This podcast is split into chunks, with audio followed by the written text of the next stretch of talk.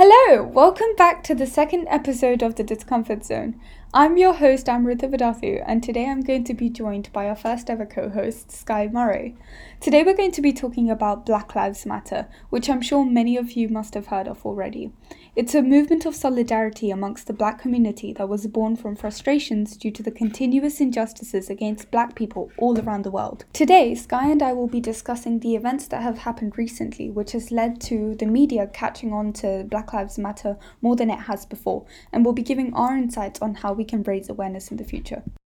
Before we begin, I'd just like to say that this episode is going to be more opinion based, and it's just going to be about what Skye and I believe that um, should change in the future rather than being an unbiased outlook to the whole situation.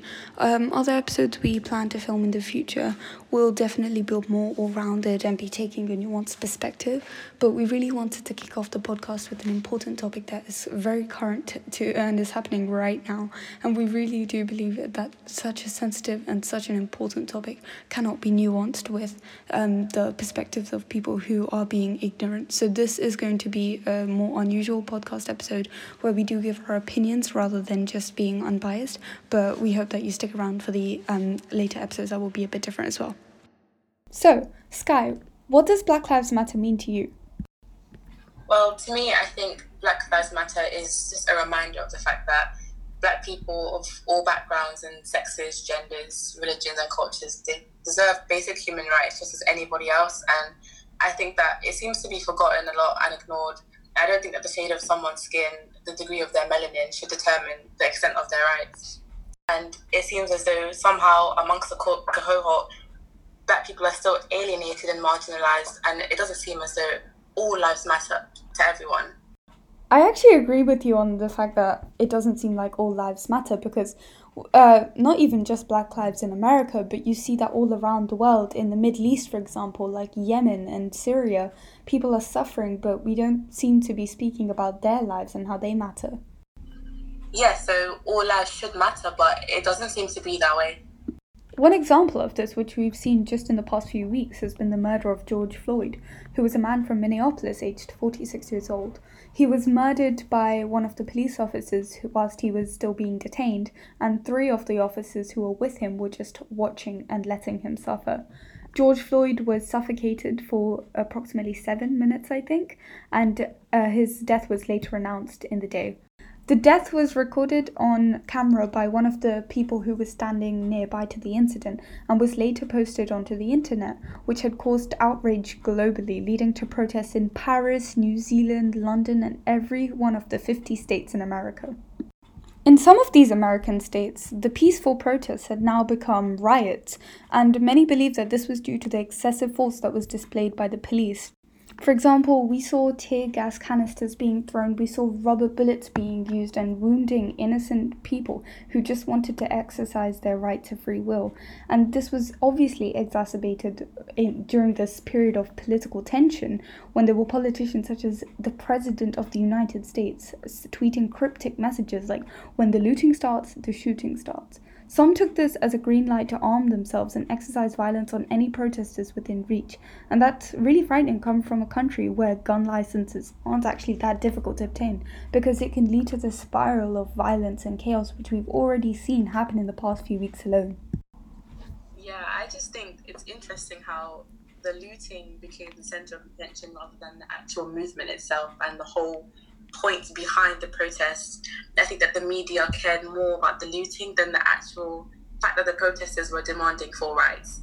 And it was quite strange how looting was their main concern. Human rights don't seem to be applicable to everyone. And the value of life is just somehow worthless. It's worth less than the value of fluctuating currency.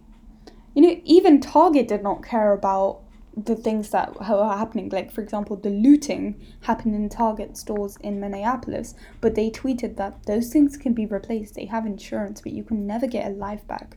But it seems that even when multi million dollar companies are caring more about Black Lives? Why is it the case that Trump can use their losses as an excuse by saying that the looting is what excuses their use of violence? I think it really does worsen those tensions, and we need to address this from a place of understanding so, politicians understanding why people are so frustrated and making changes according to that, instead of immediately showing hatred or having their automatic instinct to just shut things down, because that's what leads to worsening these tensions and it leads to the protests becoming riots and the riots leading to people being killed again and again. Well, Target did respond well in that situation, but Starbucks, for example, did not have such a good response. So, I mean, what do you think about that? Yeah, we definitely saw that. Starbucks responded in a way that many people didn't expect. They, for example, put a ban. Now, this podcast is meant for free thinking, so I really welcome people of all opinions to join. And I know that many people do believe that it was right of Starbucks to do so because they want to separate business and politics uh, very clearly.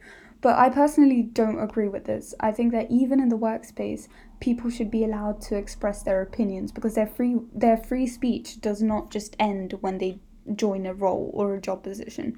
And I think if they want to wear a badge that says Black Lives Matter whilst they're giving you uh, your iced caramel frappuccino, they should be able to do so without risking losing their job, especially during the middle of a pandemic when it's very difficult to find employment now. I really don't think that that should be people's main concerns. But obviously, there are people who will disagree with me who really think that that's not up for discussion and that's Starbucks' decision. But Skye, what do you think about that? I think that there's a risk when it comes to boycotting companies because them losing profit could just end up with a false proclamation of support without any actual action taken. And then there won't really be much change because at the end of the day, it's just numbers it's all numbers for them, and it may not be a situation where they genuinely have a, care for the movement. Yeah, I mean, you never know what their true intentions are. But if it is the case that people are boycotting Starbucks, which we've seen recently a lot, this may be a motivation for them to change their opinions. So, what do you think about the fact that some people are using this movement or anything that's trending really for the sake of their own fame or clout? I think there are just too many examples of people appearing to support the movement, but in the wrong ways. And I think the one that most comes to mind are the chain posts on Instagram. Yeah, I really think this is so insensitive. There are so many better ways that people can use their platform to spread awareness about this. Yeah, a chain post is not is not a way to raise awareness. I think unless you're actively seeking and signing petitions and sharing them with your friends and family, you're not doing anything more than jumping on the bandwagon. And it's not just enough to post about it. You need to do more. Yeah. It's really not enough to just post about it. We, we when we have the chance to do so, we need to take that opportunity because if you truly do care about the movement, like the Black Lives Matter movement, uh, the Black Lives Matter movement, you wouldn't just take a black screen and post it for Blackout Tuesday on Instagram, you would really go out of your way to use the resources that are available to you. And in our case, for many of us, those resources are available. Exactly. I said before, the Black Lives Matter movement began seven years ago. It's nothing new. We've seen these injustices before, and we've seen the hype de-escalate after a few days. But this does, this cannot, and it doesn't look like this will be the case this time because because how many more lives are going to become hashtags before something's actually done about it? And I think that's exactly why the movement has gained so much momentum now. People are tired. Like people are exhausted of seeing the same things, of carrying the same banners. I saw this banner um, of someone carried in the protest that said, um, "Justice for I left this plot blank because I might need it again next year." And it really does highlight how reoccurring these injustices are. It's not just one time where it shakes the world, but it seems to be a new hashtag trending every single week. Justice for this person, justice for that person. So we actually need to make a change. And I think that this really was the tipping point for a lot of people. Exactly, and it shouldn't be a trend. It's not something for celebrities to feel forced into, for influencers to feel forced into, or even peers to feel forced into this is uh, only a small change so far. Right, right now, there have been loads of protests and riots, but this is only the start of a much larger revolution. It's not just a fight for black people, you know, like it's not just saying black people should go up on the streets and carry uh, protest um, cards because it's not just for them, it's for everyone. If you have black friends, this is your problem too. If you're a minority, it's your problem too. If you if you even just have a moral compass and sim- and that's pointing in the right direction anyway, then it's still your problem too because you should be caring about everybody around you. And if not, then it really is unjust to say all lives matter because you're not acting like that. And there are loads of people who do still say that, and they use the most unfounded excuses to justify it. Yeah, I think that the argument of black on black crime to counter Black Lives Matter is the most used argument, and they try they try to undermine the movement with examples of black on black crime, but I don't think that's a fair argument because crime is crime, and black people don't kill other black people for simply being black. We are in no way condoning this crime either because we believe that that's wrong, but we just think that this is an insufficient excuse used to dismiss the Black Lives Movement by saying, hey, this crime exists as well, but they're two different things.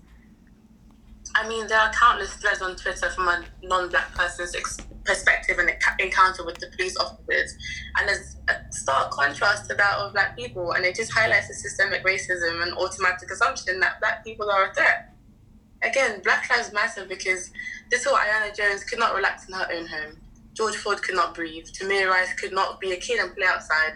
Ahmaud Arbery couldn't jog and Valentina couldn't sleep in our home even Blood and Crips re- are united in the protests, and you saw the very powerful photo of the red bandana being tied with the blue bandana, which really shows how big the problem is. Because black and black crime, uh, black on black crime exists, yes, but even if the two rival gangs of Los Angeles come together to force to face this problem, does that not show that police brutality is an even bigger thing, which even they are united in standing against? It really does go to show that they are two different things and saying that black on black crime also exists, that the whole argument is undermined by the fact that the two people causing those crimes are now resol- they're, they're um, resolving their problems with each other.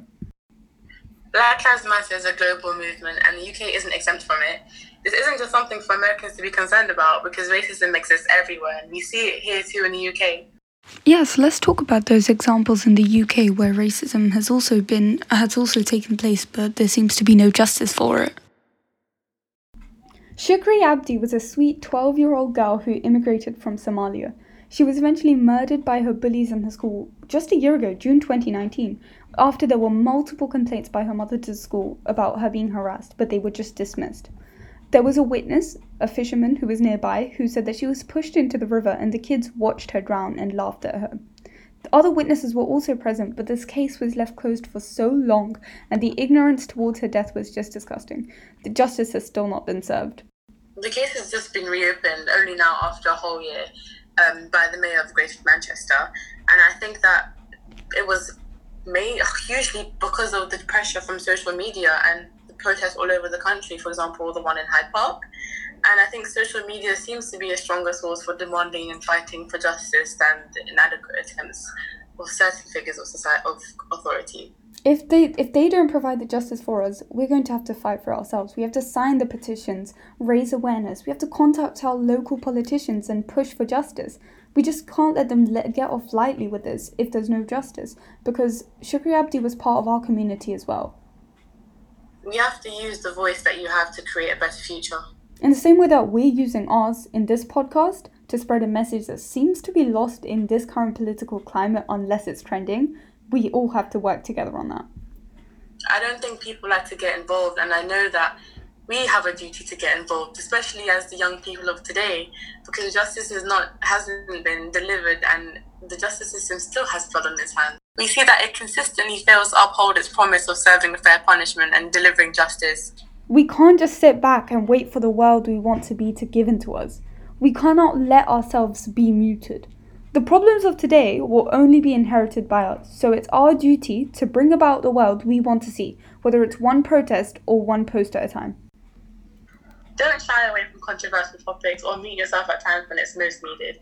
Voice matters and has an impact. We really encourage you to use it when you can, even if that means stepping into your discomfort zone. Thank you so much for tuning in today, and we hope to see you next episode.